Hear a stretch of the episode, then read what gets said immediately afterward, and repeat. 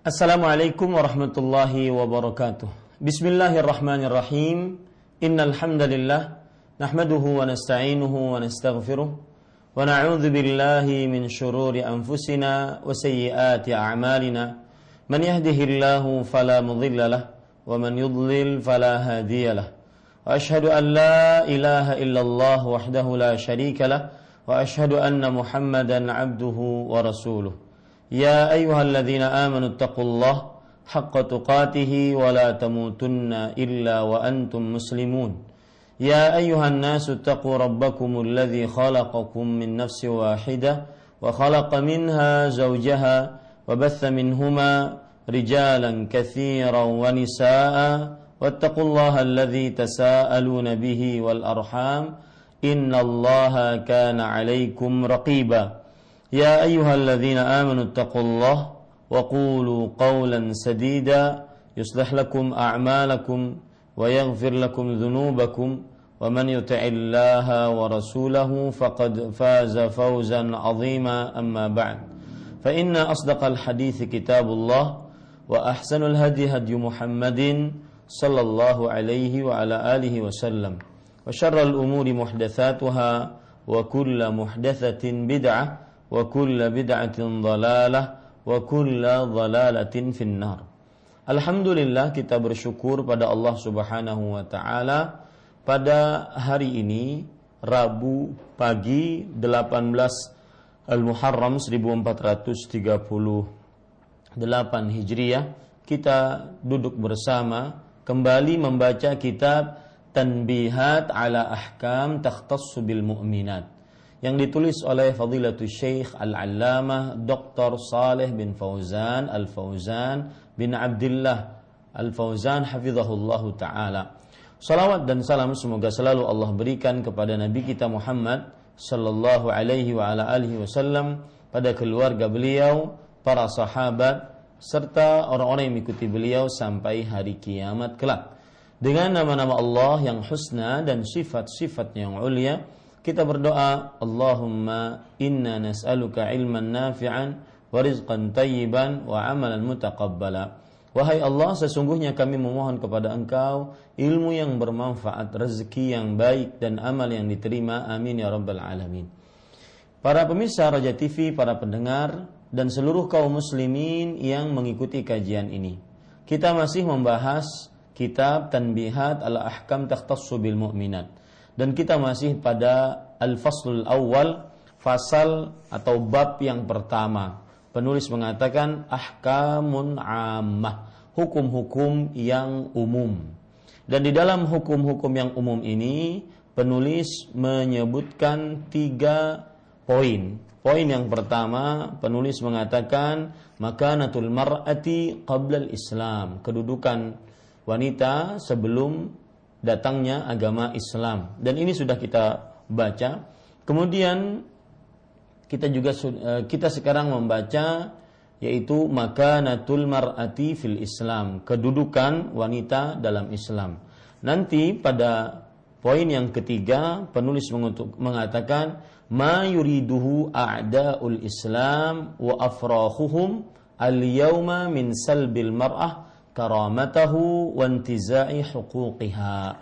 Artinya keinginan musuh-musuh Islam dan kelompok-kelompok mereka dewasa ini menghendaki penghapusan kemuliaan wanita dan hak-haknya. Dan pada kesempatan kali ini kita akan membahas tentang kedudukan wanita dalam Islam. Penulis Syekh Al-Allamah Dr. Saleh bin Fauzan bin Abdullah Al-Fauzan hafizahullah taala mengatakan nomor yang kedua makanatul mar'ati fil Islam kedudukan wanita dalam Islam penulis hafizahullah taala berkata falamma ja'al islamu rafa'a hadhihi al-madhalima 'anil mar'ah setelah Islam datang Islam menghapuskan kezaliman-kezaliman terhadap wanita tersebut. Kezaliman-kezaliman yang dimaksud yaitu yang sudah kita bahas pada pertemuan sebelumnya. Bagaimana orang-orang Arab jahiliyah terutama sangat menghinakan Islam, eh sangat menghinakan wanita maksud saya. Eh, dengan cara mereka mengubur hidup-hidup wanita tersebut. Kemudian dalam hal warisan mereka tidak mendapatkan hak waris, bahkan mereka diwarisi dengan cara-cara yang begitu keji dan begitu merendahkan kedudukan wanita. Kemudian juga mereka di dalam perihal talak sangat sangat dihinakan Kemudian dalam perihal haid sangat-sangat dihinakan dan berbagai macam yang sudah saya sebutkan pada pertemuan sebelumnya. Ini yang dimaksud oleh penulis Islam menghapuskan kezaliman-kezaliman terhadap wanita tersebut. Kemudian penulis mengatakan qal wa a'ad wa a'ada laha i'tibaraha fil insaniyah. Dan Islam mengembalikan kehormatannya sebagai manusia. Qala ta'ala Ya ayuhan nas inna khalaqnakum min dzakarin wa untha. Allah Subhanahu wa taala berfirman, "Wahai manusia, sesungguhnya kami telah menciptakan kalian dari jenis laki-laki dan wanita." Di sini penulis menegaskan sebuah hal. Islam mengembalikan kehormatannya sebagai manusia. Bapak Ibu saudara-saudari yang dimuliakan oleh Allah Subhanahu wa taala, ini adalah cara yang pertama yang dilakukan dan diterapkan dalam syariat Islam untuk mengembalikan kedudukan wanita, kehormatannya, ketinggian derajatnya, martabatnya, yaitu bahwa Islam mengembalikan kehormatannya sebagai manusia. Jadi Islam mengembalikan kehormatan perempuan bahwa Islam menganggap wanita adalah manusia, layaknya laki-laki juga manusia. Sebelum saya lanjutkan, saya ingin mengingatkan beberapa hari yang lalu saya menonton video-video tentang berita-berita orang-orang yang dimurtadkan oleh agama lain dari kaum muslimin. Kaum muslimin murtad dari agamanya.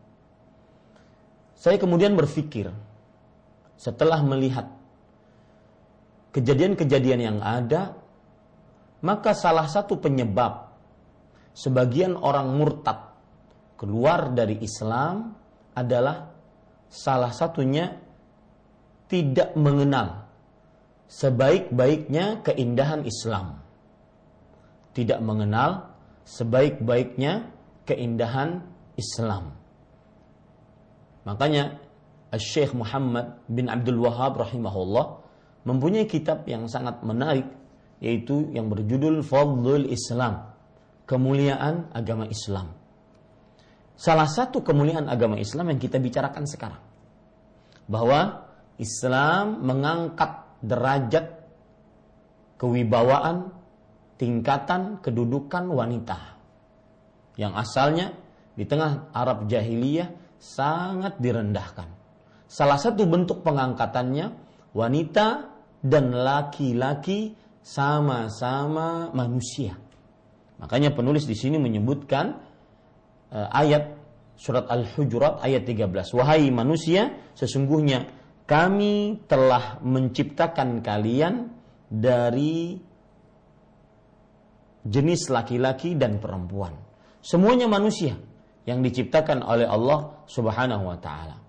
Perhatikan terdapat penafsiran yang menarik dari Syekh Abdurrahman bin Nasir As-Sa'di rahimahullah. Ulama Islam abad ke-14 Hijriah ahli tafsir yang mempunyai kitab Tafsir Taisirul Karimir Rahman fi Tafsiri Kalamil Mannan atau yang dikenal dengan Tafsir As-Sa'di. Beliau mengatakan pada ayat ini, yukhbiru ta'ala annahu khalaqa bani Adam min aslin wahidin wa jinsin wahidin wa kulluhum min dhakarin wa untha wa yarji'u jami'uhum ila Adam wa Hawa. Allah Subhanahu wa taala memberitahukan bahwa Allah telah menciptakan anak keturunan Adam dari satu pokok dari jenis satu jenis dan seluruhnya berupa laki-laki dan perempuan. Lihat bagaimana Islam sangat meninggikan derajat para perempuan dari satu jenis laki-laki dan perempuan.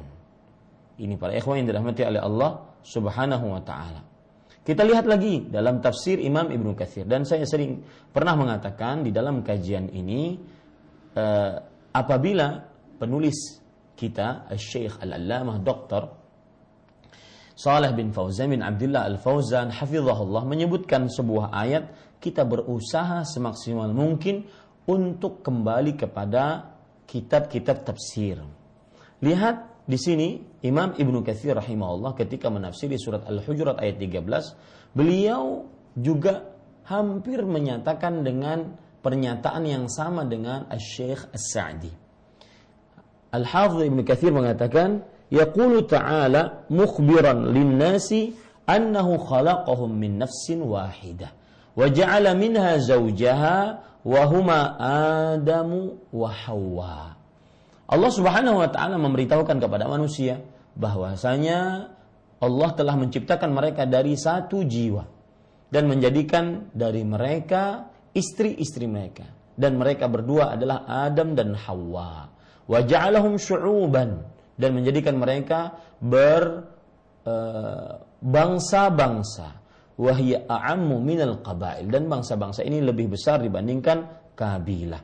Ini semua menunjukkan bagaimana Islam menyamakan antara laki-laki dan perempuan dari sisi semuanya adalah manusia.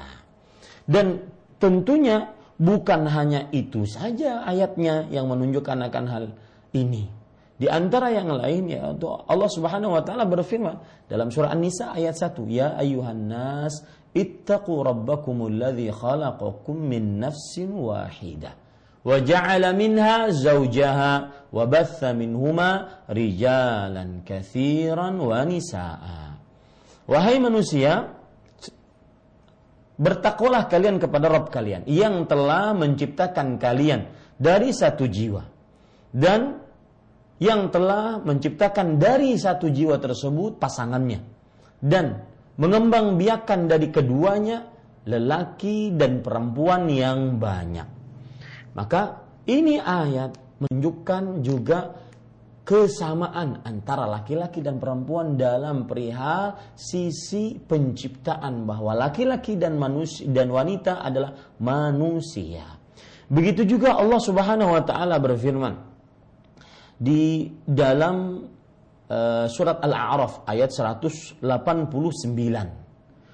Huwa alladhi khalaqakum min nafsin wahidah wa ja'ala minha zawjaha liyaskuna ilaiha. Dialah Allah yang telah menciptakan kalian dari satu jiwa dan menjadikan darinya istrinya agar dia merasa tenang kepadanya. Ini semua Bapak, Ibu, saudara-saudari yang dimuliakan oleh Allah menunjukkan samanya antara laki-laki dan wanita dalam perihal insaniyah bahwa semuanya adalah manusia yang diciptakan oleh Allah Subhanahu wa taala. Makanya Rasul sallallahu alaihi wa alihi wasallam bersabda dalam hadis yang diriwayatkan oleh Imam Abu Dawud kemudian juga oleh Imam At-Tirmidzi kemudian oleh Imam Ad-Darimi yaitu hadis dari Aisyah radhiyallahu anha innaman nisa'u syaqaiqur rijal. Sesungguhnya para wanita syaqaiq untuk para lelaki kata Imam Al-Khattabi rahimahullah dalam kitab Ma'alimus Sunan beliau mengatakan makna syaqaiq adalah nadhairuhum wa amsaluhum fil khalqi wattiba' yaitu sama dan serupa antara laki-laki dan perempuan di dalam al-khalqi wattiba' di dalam al-khalqi e, penciptaan dan tabiat faka'annahunna syuqiqna minar seakan-akan mereka diambil dari para lelaki Seakan-akan mereka diambil dari para lelaki. Ini penjelasan akan ayat yang disebutkan oleh penulis Syekh Saleh bin Fauzan hafizahullah taala. Kemudian kita baca lagi apa yang disebutkan oleh penulis hafizahullah.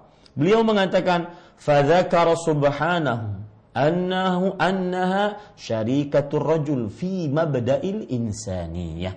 Dalam ayat ini Allah Subhanahu wa taala menyebutkan bahwa wanita adalah sekutu bagi laki-laki dalam proses awal kejadiannya sebagai manusia.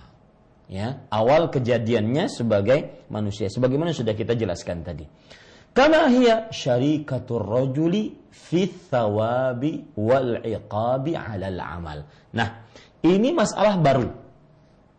Islam mengangkat derajat wanita dari sisi bahwa antara laki-laki dengan wanita sama. Kalau tadi sama dalam perihal insaniyah kemanusiaan, semuanya makhluk ciptaan Allah. Semuanya makhluk ciptaan Allah. Sekarang manusia antara laki-laki dan perempuan sama dalam perihal apa?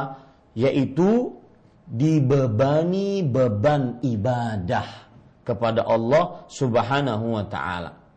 Dibebani beban ibadah kepada Allah dan akibat ada sama pembebanan ibadah dari Allah Subhanahu wa taala kepada laki-laki dan wanita maka di dalam perihal kewajiban menjauhi larangan sama dan juga di dalam perihal pahala kemudian di dalam perihal mendapat siksa juga sama laki-laki diwajibkan mengerjakan kewajiban perempuan diwajibkan mengerjakan kewajiban. Laki-laki diwajibkan menjauhi larangan, perempuan diwajibkan menjauhi larangan. Laki-laki mendapatkan pahala, dijanjikan pahala apabila dia taat kepada Allah, mengerjakan kewajiban, menjauhi larangan. Perempuan pun juga begitu. Ya, akan dijanjikan pahala oleh Allah jika dia taat kepada Allah menjauhi larangan dan mengerjakan kewajiban. Sebaliknya, baik laki-laki ataupun perempuan jika tidak taat kepada Allah, maka diancam kedua-dua jenis manusia ini adalah siksa Allah Subhanahu wa taala. Coba perhatikan, penulis tadi mengatakan demikian pula wanita merupakan sekutu mempunyai hak yang sama dalam pahala dan siksa atas perbuatan masing-masing. Kemudian penulis mengatakan menyebutkan firman Allah, "Man 'amila salihan min dzakarin aw untha wa huwa mu'min falanuhyiyannahu hayatan thayyibah wa lanajziyannahum ajrahum bi ahsani ma kanu ya'malun." Barang siapa yang mengerjakan amal saleh, baik laki-laki dan maupun perempuan, dalam keadaan beriman, maka sesungguhnya akan kami berikan kepadanya kehidupan yang baik. Dan sesungguhnya akan kami berikan balasan kepada mereka dengan pahala yang lebih baik dari apa yang telah mereka kerjakan. Quran surat An-Nahl ayat 97. Para ikhwah yang dirahmati oleh Allah Subhanahu wa taala, mari kita lihat bagaimana penafsiran pada ayat ini karena sebagaimana sudah kita sebutkan setiap kali kita menyinggung tentang atau membaca di dalam buku ini tentang ayat maka kita akan membaca dari beberapa kitab tafsir. Tadi disebutkan dalam surat An-Nahl ayat 97, surat ke-16 ayat 97. Lihat baik-baik perkataan Imam Ibnu Katsir rahimahullahu taala. Hadza wa'dun minallahi taala liman amina salihan. Ini adalah janji dari Allah Subhanahu wa taala bagi siapa yang beramal saleh. Apa itu amal saleh? Wa huwal amalul mutabi'u li kitabillah ta'ala wa sunnati nabiyyih min dzakarin aw untha. Amal saleh adalah dia amal yang mengikuti Al-Qur'an, kitabullah dan sunnah nabinya. Di sini terdapat pelajaran sedikit menyimpang dari tema kita tidak dikatakan sebuah amal solih kecuali ketika sesuai dengan Al-Quran dan Sunnah. baik dari laki-laki ataupun perempuan min bani Adam dari keturunan Adam. Wa qalbuhu mu'minun billahi wa rasulih. Dan hatinya beriman kepada Allah dan Rasulnya. Ini para ikhwan yang dirahmati oleh Allah. Kemudian dia mengatakan wa inna hadzal amala al ma'mura bihi masyru'un min indillah dan sesungguhnya amalan yang diperintahkan ini disyariatkan dari sisi Allah Apabila dikerjakan bi an Allahu hayatan tayyibah fid dunya wa an yajziyahu bi ahsani ma amilahu fid daril akhirah. Yaitu dengan Allah menghidup memberikan kehidupan kepadanya dengan kehidupan yang baik di dunia dan memberikan ganjaran pahala yang lebih baik dari apa yang telah dilakukan di akhirat. Para ikhwan yang dirahmati oleh Allah Subhanahu wa taala, ada pelajaran menarik di sini yang berkaitan dengan motivasi amal saleh. Yang berkaitan dengan motivasi amal saleh. Apa itu? Perhatikan ayat ini baik-baik. Perhatikan ayat ini baik-baik. Para ikhwah yang dirahmati oleh Allah Subhanahu wa taala, saya katakan ayat ini dapat memotivasi kita untuk beramal saleh. Yang malas, sholat wajib, jangan sholat sunnah. Yang malas berpuasa Ramadan, jangan puasa-puasa sunnah. Yang malas mengerjakan uh, doa, mengerjakan baca Quran dan misal-misal lainnya dari amal ibadah. Maka perhatikan, di sana ada motivasi di dalam ayat ini ada motivasi untuk beramal soleh. Yaitu apa? Siapa yang beriman dan beramal saleh, Allah Subhanahu wa taala akan memberikan kehidupan yang baik di dunia bagi dia. Jangan-jangan kehidupan yang sulit, tidak baik, ya, selalu uh, sempit itu salah satu sebabnya adalah malas beramal saleh. Coba perhatikan penjelasan dari uh, Abdullah bin Abbas radhiyallahu anhuma. Beliau mengatakan wal hayat eh, afwan Abdullah bin Abbas mengatakan yang dimaksud dengan al hayatut tayyibah annahum fassaruha birrizqil halal wat tayyib. Uh, Abdullah bin Abbas dan sekelompok ahli tafsir radhiyallahu anhum menafsiri bahwasanya kehidupan yang baik itu adalah rezeki yang halal dan baik.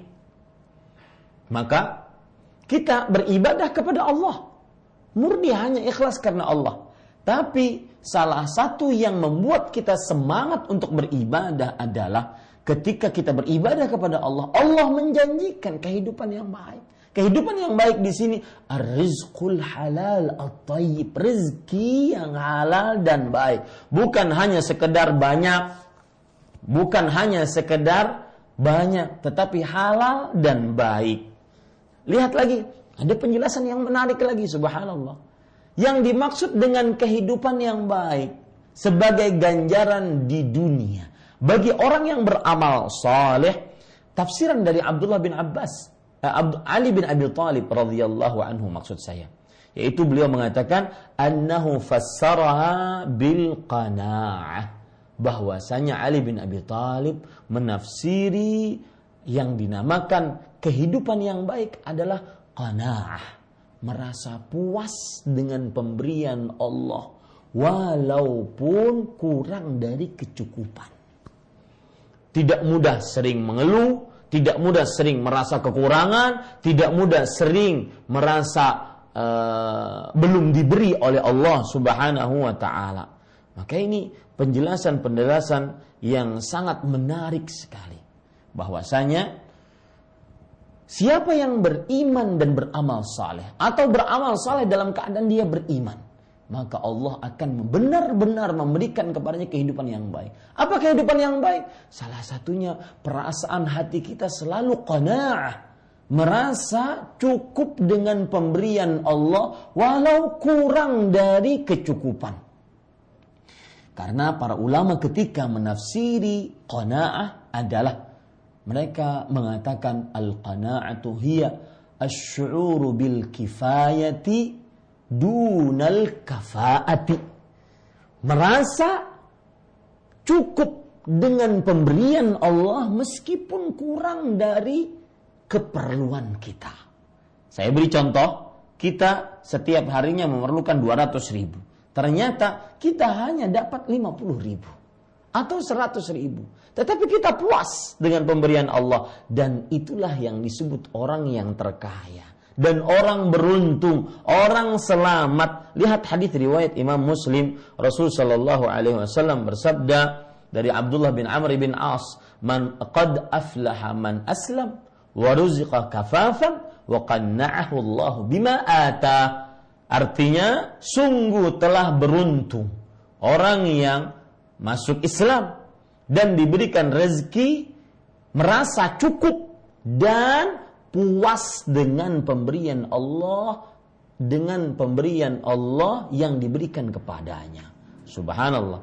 Para ikhwan yang dirahmati oleh Allah Subhanahu wa taala. Ini adalah pelajaran menarik dari ayat ini dan jazahullahu khairan Syekh menyebutkan ayat ini di samping dia dalil untuk mengangkat derajat wanita bahwa wanita sama derajatnya di dalam iman, di dalam amal soleh, di dalam beban ibadah taklif ataupun di dalam janjian pahala dan ancaman siksa semuanya sama.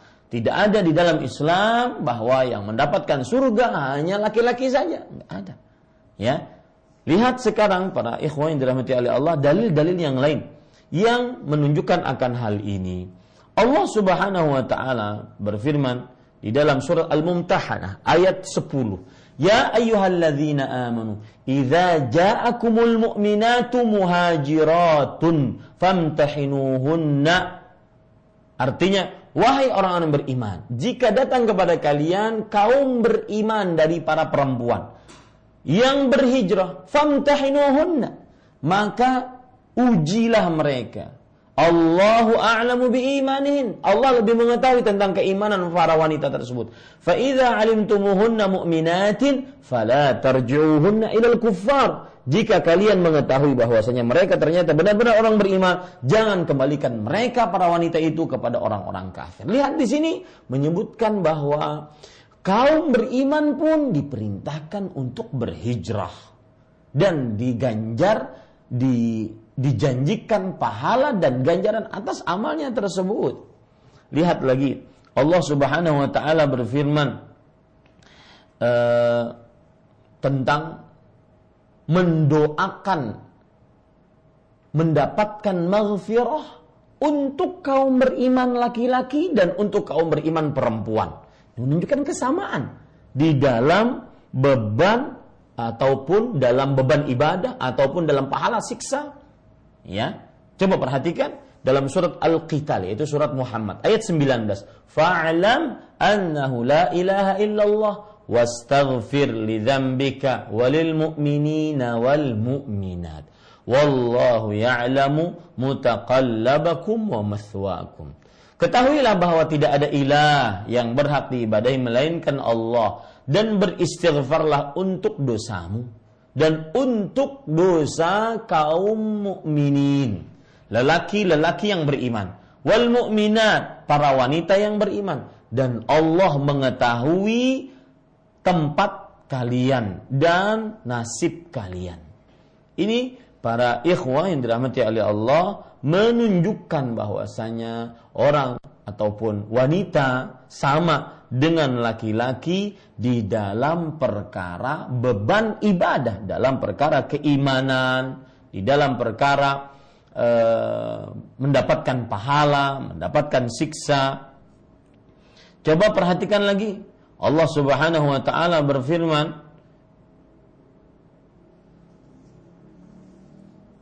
kesamaan antara laki-laki dan perempuan di dalam pahala ganjaran di akhirat. Entah itu pahala, entah itu siksa. Lihat dalam surat Ghafir ayat 40. Man amila sayyi'atan fala yujza illa mithlaha wa man amila salihan min dzakarin aw untha wa huwa mu'min fa ulaika yadkhuluna al-jannah wa yurzaquna fiha bighairi hisab. Barang siapa yang ber, uh, melakukan dosa maka tidak akan diberikan balasan kecuali yang semisal dengannya. Dan barang siapa yang beramal saleh dari laki-laki atau wanita dalam keadaan ia beriman, maka mereka niscaya masuk ke dalam surga, diberikan rezeki di dalamnya tanpa hisab. Laki-laki dan beriman sama di dalam perihal jazaul akhirah, balasan di akhirat. Apakah itu berupa pahala masuk surga ataukah berupa siksa masuk ke dalam nerakanya Allah Subhanahu wa taala. Lihat lagi dalil yang lain, surat An-Nisa ayat 124. Wa man ya'mal minas salihat min dzakarin aw untha wa huwa mu'min fa ulaika yadkhuluna al-jannah wa la yudlamuna naqira. Dan barang siapa yang beramal saleh dari laki-laki dan wanita dalam keadaan ia beriman maka mereka akan masuk ke dalam surga dan tidak di uh, atas mereka walau nakir. Nah, di sini ada faidah para ikhwan yang dirahmati oleh Allah Subhanahu wa taala. Apa itu nakir? Ya, saya ingin memperlihatkan gambar kepada para pemirsa sekalian. Ya, mudah-mudahan gambar ini bisa di shoot, Mas. Perhatikan gambarnya, mudah-mudahan bisa di shoot. Ya, pelan-pelan. Ya, sudah seperti ini. Lihat, ini adalah kurma. Dan ini semua disebutkan oleh Allah Subhanahu wa taala di dalam Al-Quran. Nakir, ketmir, kemudian satu lagi apa? Uh, fatil. Ya, nakir, ketmir, fatil. Saya mulai dari nakir. Nakir adalah lubang yang kecil pada ya lubang yang kecil pada uh, biji kurma jadi ini semua pembicaraan pada biji kurma. Lubang yang kecil sekali pada biji kurma. Itu namanya nakir. Kemudian di tengahnya disebut dengan fatil. Fatil kalau Anda mempunyai kurma, ya, di situ ada bijinya, di lubang biji kurma itu ada semacam serat kecil, serat kecil seperti pada gambar ini. Ya, persis seperti pada gambar ini itu namanya fatil. Kemudian ada namanya kitmir. Kitmir adalah ari selaput kulit ari selaput dari biji kurma itu. Kulit ari selaput dari biji kurma tersebut. Nah, apa yang kita pelajari dan kita bisa ambil faedah? Cukup, Mas. Apa yang kita bisa pelajari dan kita bisa ambil faedah dari uh, apa yang saya sebutkan ini, perhatikan Allah Subhanahu wa taala tadi berfirman di dalam Al-Qur'an surah An-Nisa ayat 124, naqira. Wala yuzlamuna naqira.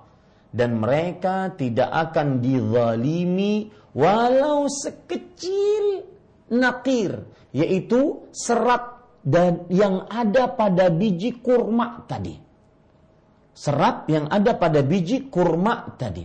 Pelajarannya adalah wahai kaum muslimin, hati-hati dengan hak-hak orang lain yang pernah kita ambil. Satu serat itu nanti akan dimintai pertanggungjawaban oleh Allah di hari kiamat. Dan manusia siapa pun dia jika dia mempunyai hak walau hanya satu nakir, satu serat yang kecil pada biji korma, dia akan dapatkan. Dan ini pemandangan yang ada nanti di hari kiamat. Salah satu pemandangan hisab di hari kiamat adalah hisabun adil. Yaitu hari perhitungan yang adil tidak ada yang dizalimi walau secuil pun. Maka saya nasihatkan untuk diri saya pribadi. Dan kaum muslimin yang saya cintai karena Allah. Hati-hati dengan hak orang lain. Para ulama mempunyai kaedah yaitu hukukul adamin mabniyatun alal musyahah. Hak antar sesama manusia dibangun atas saling tarik menarik, tagih menagih di hari kiamat. Tidak ada maaf antar sesama manusia di hari kiamat. Kita tidak bisa bayar dengan uang, perak, emas, dolar, rupiah, real, atau mata uang lainnya di hari kiamat. Yang kita bisa bayar hanya dengan pahala. Kalau kita pernah membalimi orang di dunia dan belum minta halal. Kalau seandainya pahala kita habis karena sudah dibagi-bagikan, maka orang tersebut akan memberikan dosanya kepada kita. Na'udzubillah. Maka hati-hati. Hukukul adamiyin. Imam An-Nawawi rahimahullah ta'ala pernah menjelaskan uh, tentang hadis Rasul sallallahu alaihi wasallam bahwasanya Rasul SAW bersabda yughfaru syahid kullu kullu dzambin illa dain Orang yang mati syahid di pertempuran melawan orang kafir, dosa-dosanya seluruhnya akan diampuni kecuali hutang. Kenapa? Karena itu hak manusia. Maka beliau mengatakan bahwasanya hukukul adamiyin la tukaffar bil a'malis salihah. Perhatikan itu baik-baik. Hak-hak antar sesama manusia tidak dihapuskan dosanya dengan amal soleh. Harus dengan minta halal atau dikembalikan barang yang pernah kita ambil secara kezaliman. Hati-hati ini. Ya, la yuzlamuna naqira. Bahwasanya di hari kiamat mereka tidak akan dizalimi walau sekecil serat biji kurma. Ya, serat biji kurma. Lihat lagi Tadi ada kata ketmir. Itu disebutkan oleh Allah dalam surat Fatir ayat 13. Allah Subhanahu wa taala berfirman, "Yulijul laila fin nahar wa yulijun nahara fil lail wa asy-syamsa wal qamar kullun yajri li ajalin musamma. Dzalikumullahu rabbukum lahul mulk.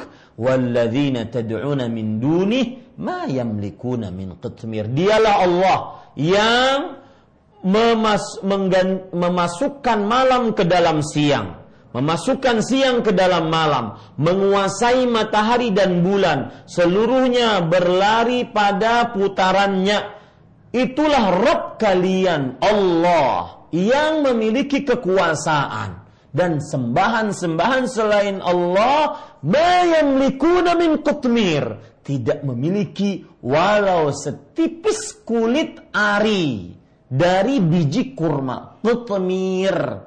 Pelajarannya dari ayat ini, maka bersandarlah kepada Allah. Tinggalkan sesembahan selain Allah.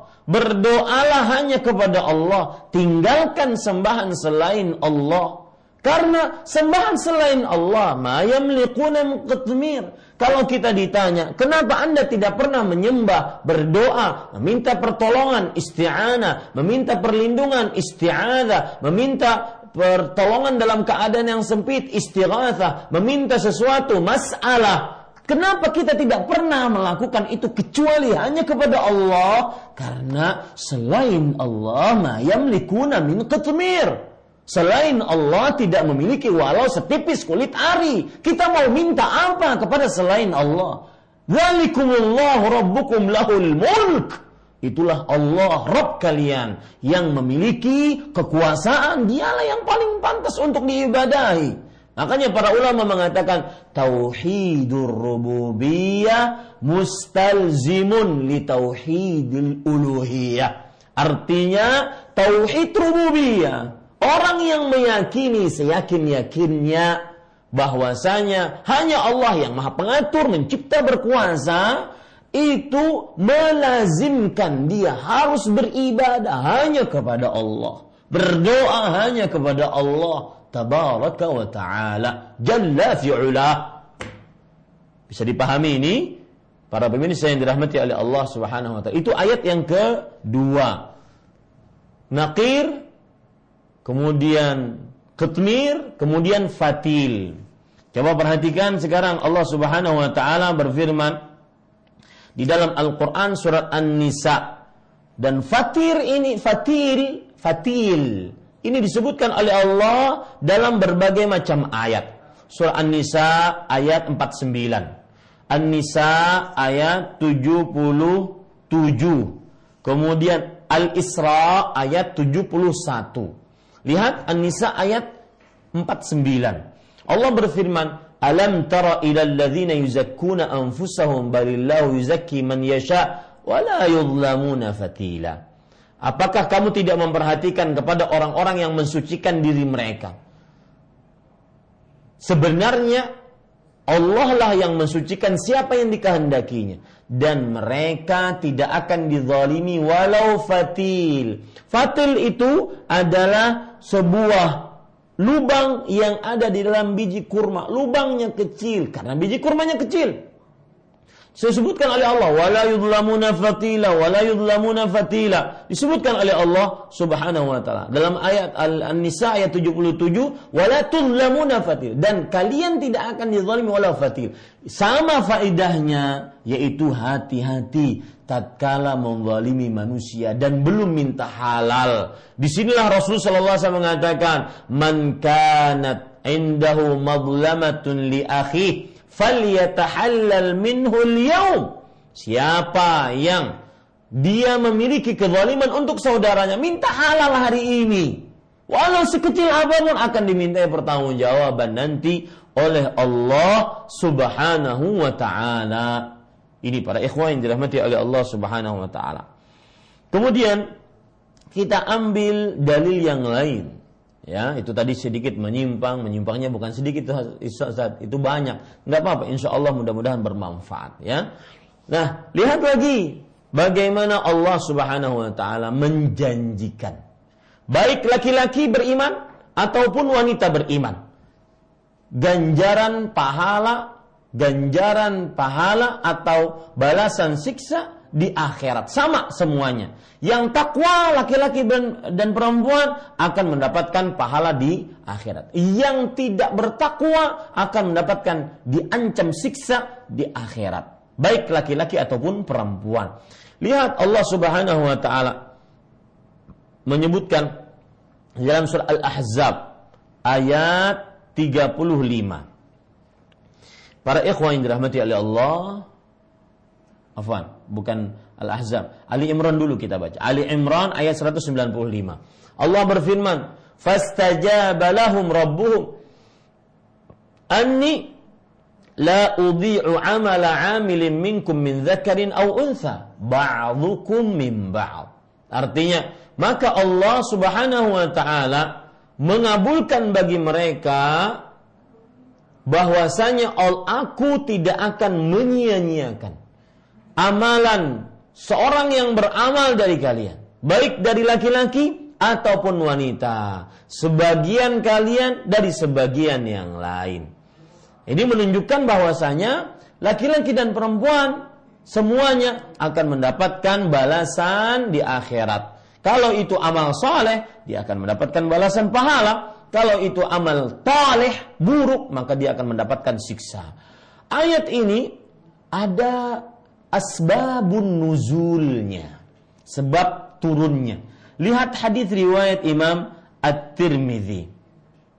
Para ikhwan yang dirahmati oleh Allah Subhanahu wa taala, perhatikan baik-baik. Imam At-Tirmidzi menyebutkan sebuah riwayat dari Ummu Salamah radhiyallahu anha. Beliau bercerita, "Ya Rasulullah, la asma'u Allah dzakara an-nisaa fil hijrati bi Wahai Rasulullah, aku belum pernah mendengar Allah Subhanahu wa taala menyebutkan tentang wanita dalam perkara hijrah sedikit pun.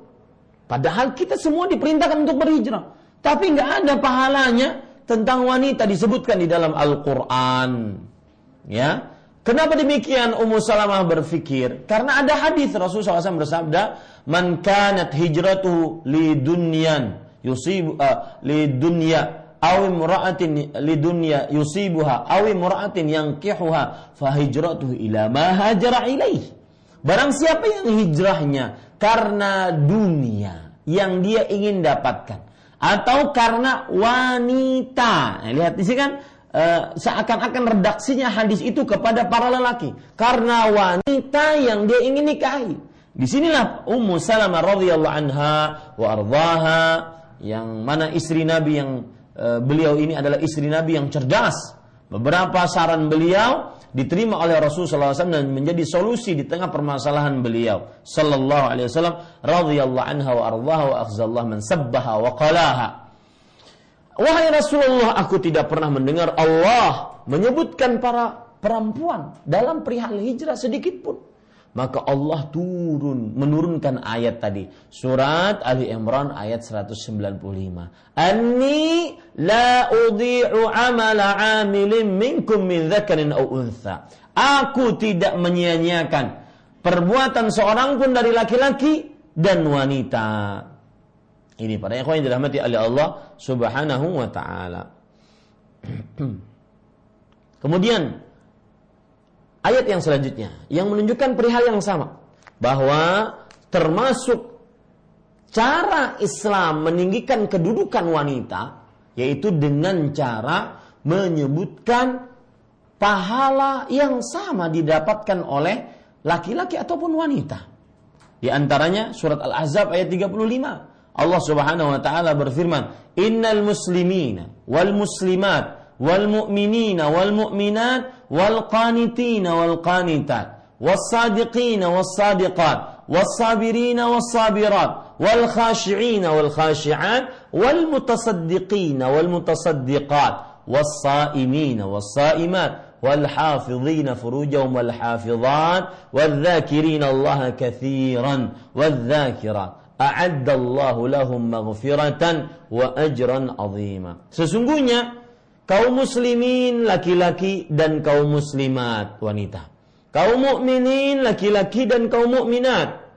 Dan wanita-wanita yang taat beribadah dan laki-laki yang taat beribadah. Laki-laki yang jujur dan wanita-wanita yang jujur. Laki-laki yang sabar dan wanita-wanita yang sabar. Laki-laki yang khusyuk dalam sholatnya dan wanita-wanita yang khusyuk dalam sholatnya. Laki-laki yang bersedekah dan wanita-wanita yang bersedekah laki-laki yang berpuasa dan wanita-wanita yang berpuasa, laki-laki yang menjaga kemaluannya dan wanita-wanita yang menjaga kemaluannya, dan laki-laki yang berzikir kepada Allah dengan banyak dan wanita-wanita yang berzikir kepada Allah dengan banyak. Allah telah menyediakan bagi mereka semua maghfirah, ampunan, wa ajran azima dan pahala yang besar. Ayat ini pun Al-Ahzab ayat 35 ada faidah selain dari apa yang kita ingin sampaikan yaitu yang berkenaan dengan tema kita. Ada faedah sedikit menyimpang yaitu dari mulai beberapa sifat tadi muslim, mukmin, qanit, sadiq, sa, sabir, khasyi' uh, mutasaddiq, as-saim, hafizin ya, ada 10 sifat.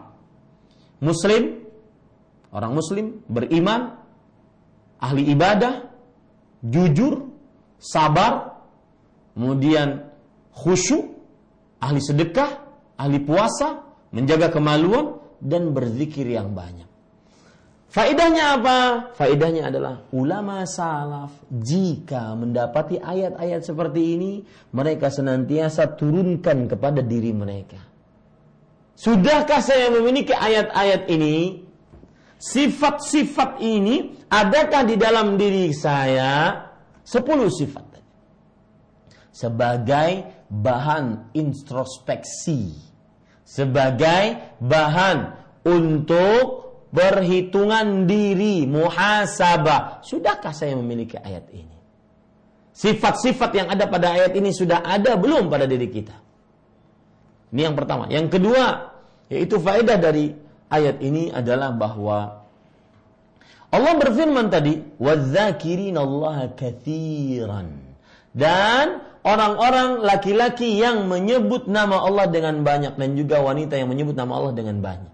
Semua dari sepuluh sifat yang disebutkan untuk dilakukan secara banyak adalah berzikir kepada Allah, memberikan pelajaran kepada kita benarnya sabda Rasul la yazalu lisanuka radban bizikri. Masih saja lisanmu basah dengan berzikir kepada Allah Subhanahu wa taala. Ini para ikhwan yang dirahmati oleh Allah Subhanahu wa taala. Baik. Ayat ini juga ada ceritanya, ada asbabun nuzul. Ya, perhatikan para ikhwan yang dirahmati oleh Allah yaitu dari Ummu Ammarah Al-Ansariyah beliau bercerita Ataitu Rasulullah sallallahu alaihi wasallam. Aku pernah mendatangi Rasul sallallahu alaihi wasallam. Fakultu. Aku berkata, "Ma ara kulla syai'in illa lirijal wa ma ara nisa yudhkarna bisyai'." Aku tidak melihat segala sesuatu tidak e, disebutkan kecuali untuk para lelaki. Aku tidak melihat para perempuan disebutkan sama sekali.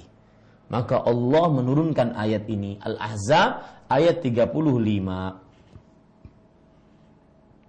Ini para ikhwan yang dirahmati oleh Allah Subhanahu wa taala.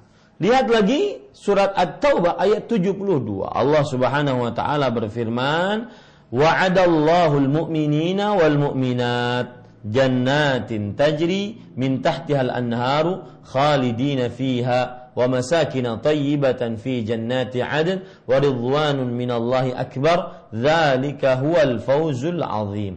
Allah menjanjikan pahala surga bagi para lelaki yang beriman dan bagi para perempuan yang beriman. Surga yang mengalir di bawahnya sungai-sungai, mereka kekal di dalamnya dan tempat tinggal tempat tinggal yang indah di dalam surga Aden dan keridhaan dari Allah lebih besar dari semua nikmat tersebut. Itulah yang merupakan kemenangan yang agung. Ini para ikhwan yang dirahmati oleh Allah Subhanahu wa taala. Maka Bapak, Ibu, saudara-saudari yang dimuliakan oleh Allah Subhanahu wa taala, uh, kemudian penulis menyebutkan ayat yang lain yang menunjukkan perihal yang sama bahwasanya semuanya akan mendapatkan siksa ataupun pahala. Wa qala ta'ala liyu'adzibal munafiqina wal munafiqat wal musyrikina wal musyrikat. Sehingga Allah mengazab, menyiksa orang-orang munafik laki-laki dan perempuan dan orang-orang musyrik laki-laki dan perempuan. Coba kita kepada tafsir Imam Ibnu Katsir rahimahullahu taala pada ayat ini. Para ikhwan yang dirahmati oleh Allah Subhanahu wa taala, ini ayat disebutkan dalam surah Al-Ahzab surat ke-33 ayat 73. Lihat Bapak, Ibu, saudara-saudari yang dimuliakan oleh Allah Subhanahu wa taala. Imam Ibnu Katsir ketika menafsiri ayat ini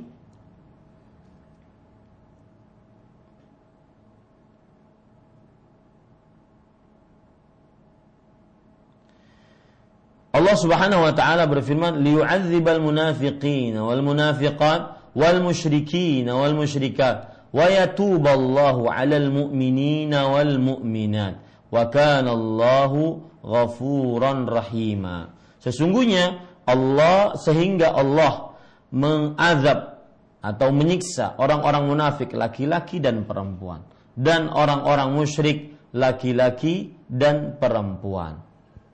Kata Imam Ibnu Katsir rahimahullahu taala pada ayat ini, "Innama hamala benu Adam al-amanah wa takalif liyu'adzib Allah munafiqina minhum wal munafiqat. Sesungguhnya Allah Subhanahu wa taala eh, sesungguhnya dibawa oleh anak Adam amanah tersebut yaitu beban-beban ibadah agar nantinya Allah menyiksa orang-orang munafik laki-laki ataupun perempuan. Wa humul ladzina yudhhiruna al-iman khaufan min ahlihi wa. Siapa orang-orang munafik tersebut? Mereka lah orang-orang yang memperlihatkan keimanan karena takut dari keluarganya dan menyembunyikan yubtinuna al-kufra dan menyembunyikan kekafiran karena mengikuti keluarganya. Ya. Ini orang-orang munafik dan terdapat pelajaran tentang munafik. Pelajaran tentang munafik apa? Ketahui baik-baik bahwasanya kaum munafik tidak ada pada periode Mekah. Di Mekah 13 tahun pertama Nabi Muhammad sallallahu alaihi wasallam mengemban dakwah itu hanya ada tauhid kekafiran, tauhid kemusyrikan. Mohon maaf.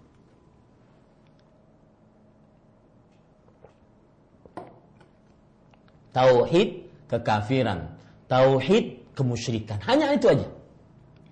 Kemunafikan kapan? Adanya di Madinah. Ceritanya Abdullah bin Ubay bin Salul, Rasul Munafikin, pemimpinnya kaum munafik. Sebelum datang Rasul Shallallahu Alaihi Wasallam berhijrah dari kota Mekah ke kota Madinah, maka Abdullah bin Ubay bin Salul hampir memegang tampuk kepemimpinan di kota Madinah. Kemudian banyak dari penduduk kota Madinah yang masuk Islam. Kemudian Akhirnya banyak mereka menunggu kedatangan Rasul SAW untuk berhijrah dari kota Mekah kota Madinah. Akhirnya apa yang terjadi? Asalnya Abdullah bin Ubay bin Salul dia mendapatkan kampung kepemimpinan. Ternyata ketika datang Rasul Sallallahu Alaihi Wasallam, maka akhirnya Rasulullah Sallallahu Alaihi Wasallam yang diangkat menjadi nabi, diangkat menjadi pemimpin oleh orang-orang kota Madinah terkenal beliau, dimuliakan beliau, dihormati beliau oleh penduduk kota Madinah. Abdullah bin Ubay bin Salul kemudian iri. Hati-hati itu. Penyakit dengki menimbulkan kemunafikan. Ya, jadikan quote itu hari ini. Penyakit iri, dengki, hasad adalah sumber kemunafikan yang belum pernah ada dari periode Mekah. Daripada saya menghinakan Muhammad Sallallahu Alaihi Wasallam kata Abdullah bin Ubay bin Salul, lebih baik saya berpura-pura. Kalau di hadapan kaum muslimin, saya mengaku dia sebagai muslim. Kalau seandainya berkumpul dengan kaum kafirin, musyrikin, saya mengaku dari mereka. Agar saya tetap di dalam keadaan tinggi di tengah kaum atau penduduk kota Madinah. Kalau seandainya berontak, berontak, maka akan dihilangkan Abdullah bin Ubay bin Salul. Inti penyebab sumber utama sifat kemunafikan adalah iri, dengki, dan hasad. Karenanya Allah berfirman di dalam surat Al-Falaq, sifat meminta perlindungan dari sifat hasad di permintaan perlindungan yang paling terakhir. Wa min syarri hasidin idza hasad. Qul a'udzu birabbil falaq. Katakan aku berlindung dari Rabb yang memiliki waktu falak. Min syarri ma khalaq. Dari apa yang tercipta. Keburukan yang tercipta. Wa min syarri ghasiqin idza waqab. Wa min syarri naffatsati fil 'uqad. Wa min syarri hasidin idza. Paling terakhir. Para ulama tafsir mengatakan li'annahu akhassut tabai' karena dia adalah sifat bu yang paling buruk dari sifat buruk. Ini para ikhwan yang dirahmati oleh Allah Subhanahu wa taala. Lihat di sini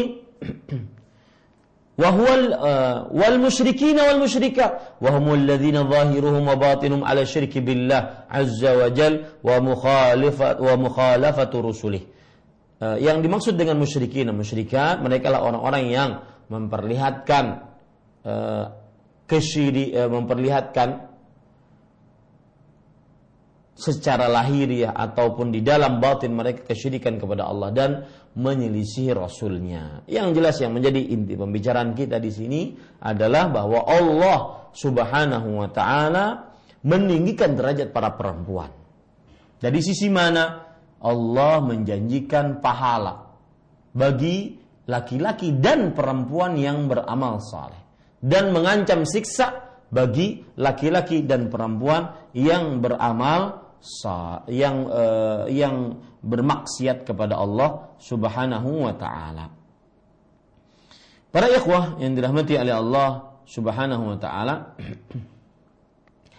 waktu uh, sudah habis kita masuk kepada sesi pertanyaan ini kira-kira yang bisa saya sampaikan. Wallahu alam wa sallallahu nabi Muhammad walhamdulillahi rabbil alamin. Silahkan akhi Fawaz.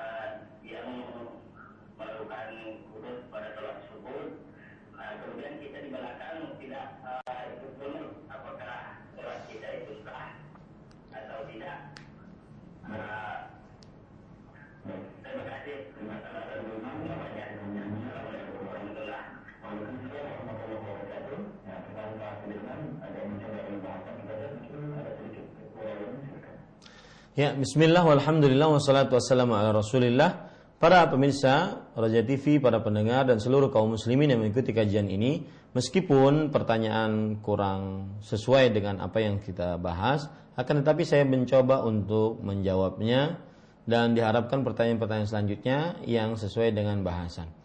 Uh, me berkunut di waktu subuh adalah permasalahan khilafiyah di antara para ulama. Jadi mulai semenjak dahulu. Imam Syafi'i rahimahullah taala mengatakan sunnah muakkadah.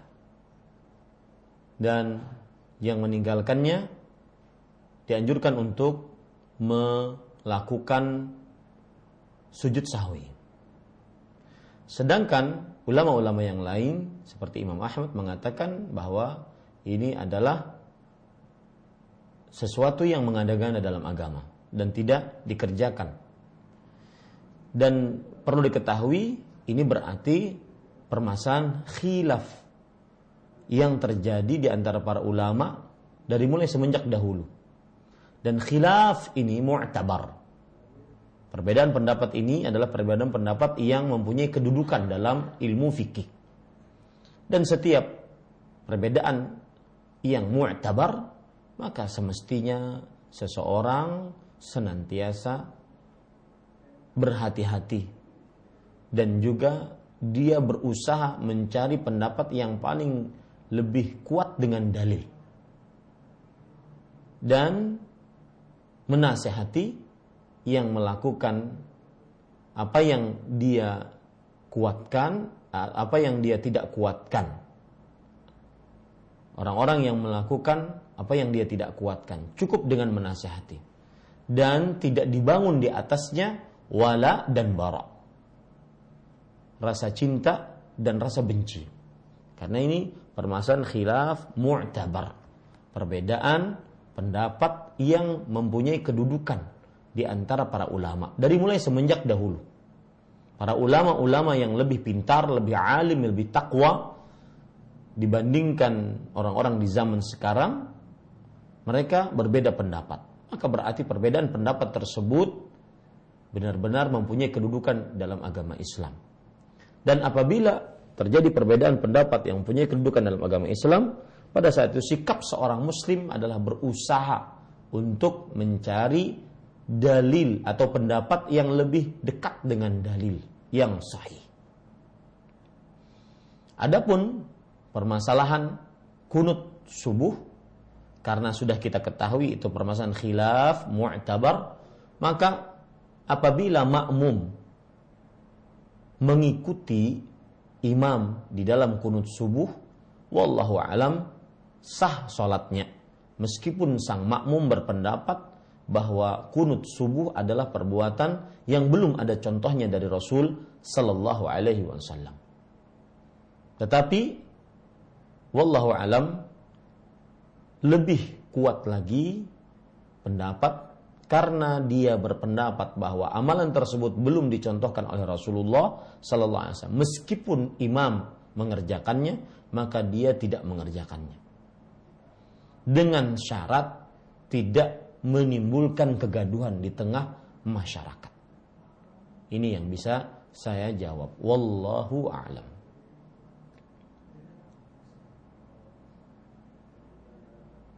baik saya dari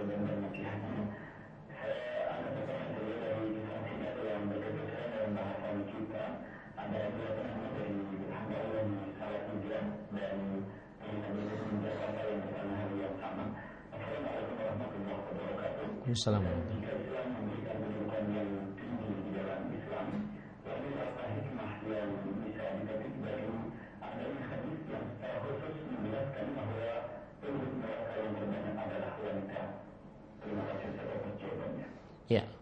Waalaikumsalam warahmatullahi wabarakatuh. Jazakumullahu khairan. Kita berdoa kepada Allah semoga semua dari kita baik laki-laki dan perempuan diampuni dosanya dan dimasukkan oleh Allah ke dalam surga. Amin ya rabbal alamin. Adapun hikmah seorang atau perempuan banyak masuk ke dalam neraka sebagaimana sabda Rasul sallallahu alaihi wasallam raaitu fil jannah fa idza aktsara ahliha al-nisa. Aku melihat ke dalam surga eh, neraka ternyata penghuni terbanyak neraka adalah para wanita.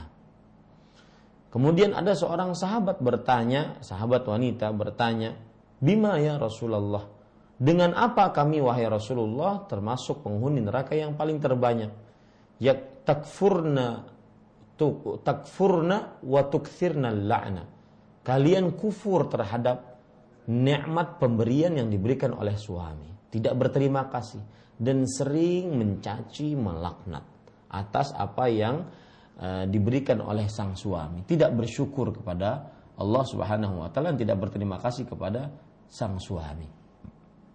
Apa hikmah kalau seandainya Allah meninggikan derajat wanita tetapi kok banyak paling banyak uh, penduduk neraka adalah wanita?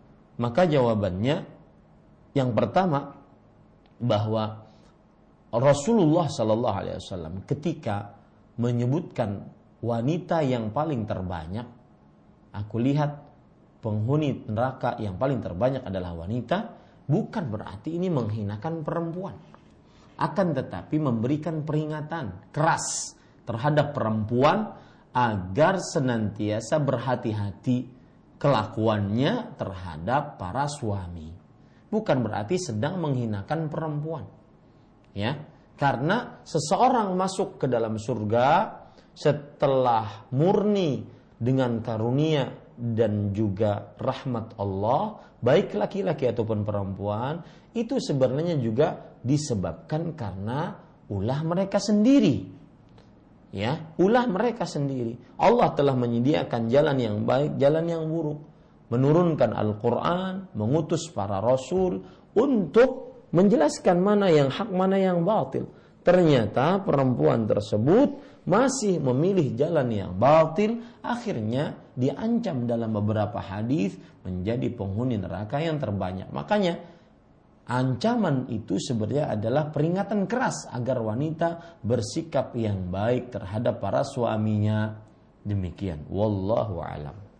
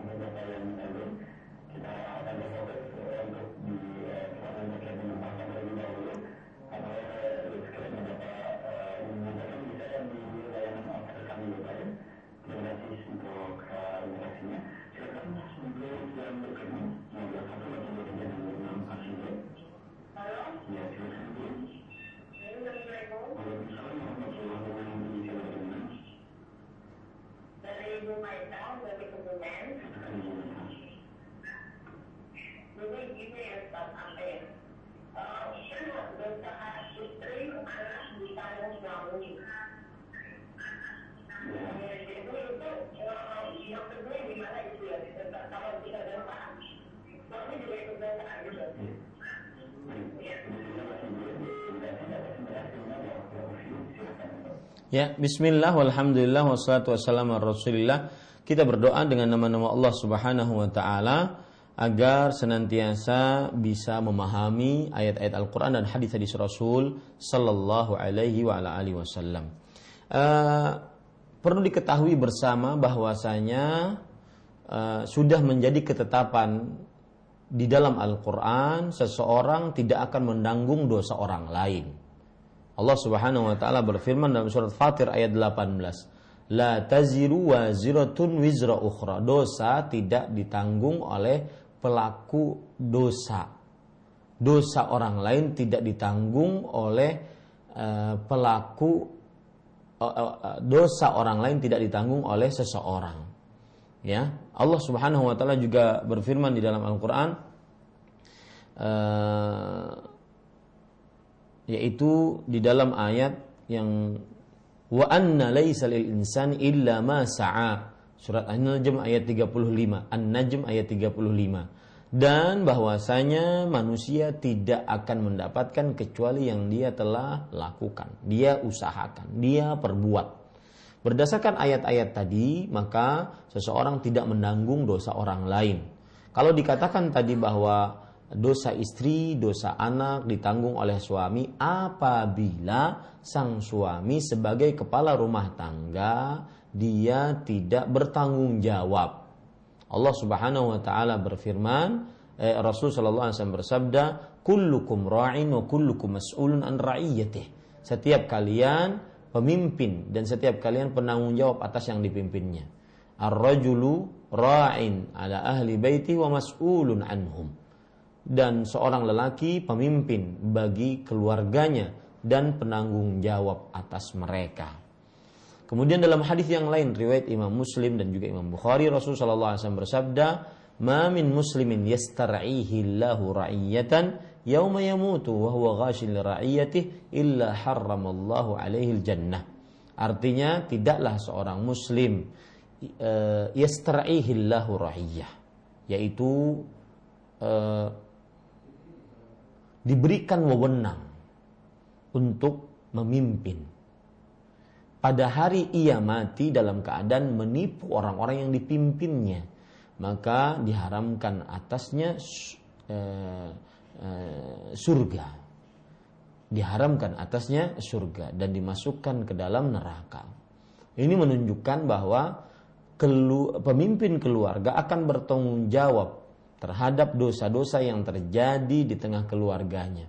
Kalau si pemimpin keluarga tersebut tidak dapat mengurus dengan baik anggota-anggota keluarganya. Adapun kalau seandainya pemimpin keluarga sudah berusaha semaksimal mungkin untuk melakukan kebaikan, amar ma'ruf, nahi mungkar, mengajak keluarganya, seperti misalkan mengajak sholat sebagaimana firman Allah wa kana ya'muru ahlahu bis salati wastabir 'alaiha dan senantiasa Nabi Ismail memerintahkan anaknya untuk mengerjakan sholat, keluarganya untuk mengerjakan sholat dan bersabar atasnya maka kalau sudah terjadi amar ma'ruf nahi mungkar ternyata masih terjadi penyimpangan oleh anaknya, penyimpangan oleh istrinya, maka ini bukan tanggung jawab suami. Karena Allah berfirman, la taziru wa ziratun wizra ukhra.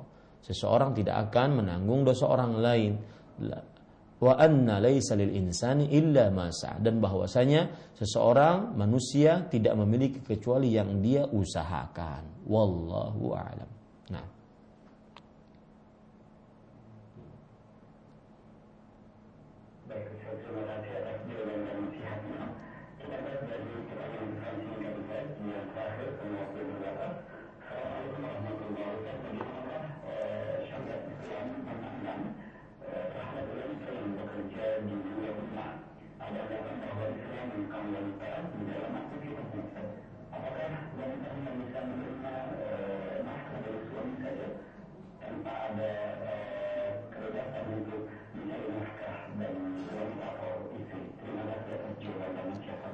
Ya, Bismillah, walhamdulillah, wassalatu wassalamu ala rasulillah.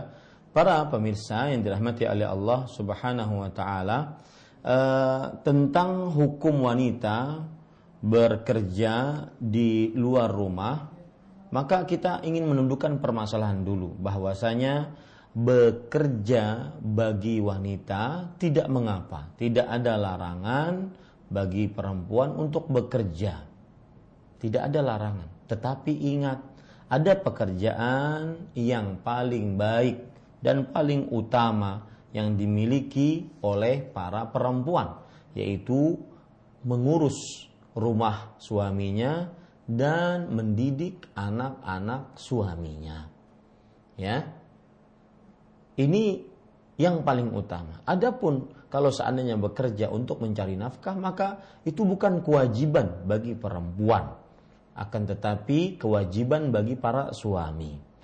Dan para ikhwan yang dirahmati oleh Allah, para ulama sudah menyebutkan syarat-syarat perempuan jika memang harus juga bekerja. Yang pertama yaitu hendaknya pekerjaan perempuan tersebut pekerjaan yang mubah untuk perempuan. Ya. Mubah boleh secara agama untuk perempuan. Yang kedua yaitu pekerjaannya tidak menimbulkan godaan dan fitnah bagi laki-laki. Maka tidak diperbolehkan dia bekerja di antara para lelaki, berkumpul bersama, makan bersama, ya. Kadang saya pernah e, makan di sebuah rumah makan, kemudian terlihat kelompok para pekerja, pegawai, laki-laki, perempuan. Dalam hati saya, ibu-ibu seperti ini sudah menikah. Dia kumpul dengan pegawai pegawai eh, kawan-kawan sepegawainya. Para lelaki ngobrol kemudian asik banget. Bahkan kadang-kadang lebih asik dibandingkan ngobrol dengan suami. Maka saya katakan ittaqillah. Takutlah kepada Allah. Itu yang mengurangi cinta dan keharmonisan di tengah keluarga. Yang ketiga yaitu dan ini syarat yang paling utama sebenarnya yaitu tidak melalaikan kewajiban-kewajiban yang dia miliki, yaitu mengurus rumah suaminya, suaminya dan anak-anaknya. Ini mudah-mudahan bermanfaat. Wallahu alam wa sallallahu nabi Muhammad walhamdulillahi rabbil alamin. Eh, mudah-mudahan kita bertemu kembali di dalam eh, kajian tanbihat ala ahkam takhtassu bil mu'minat yaitu tuntunan praktis fikih wanita yang ditulis oleh Fadilatul Syekh Al-Allamah Dr. Saleh bin Fauzan bin Abdullah Al-Fauzan hafizahullah taala. Semoga para pemirsa seluruhnya dan seluruh kaum muslimin selalu dalam lindungan Allah Subhanahu wa taala.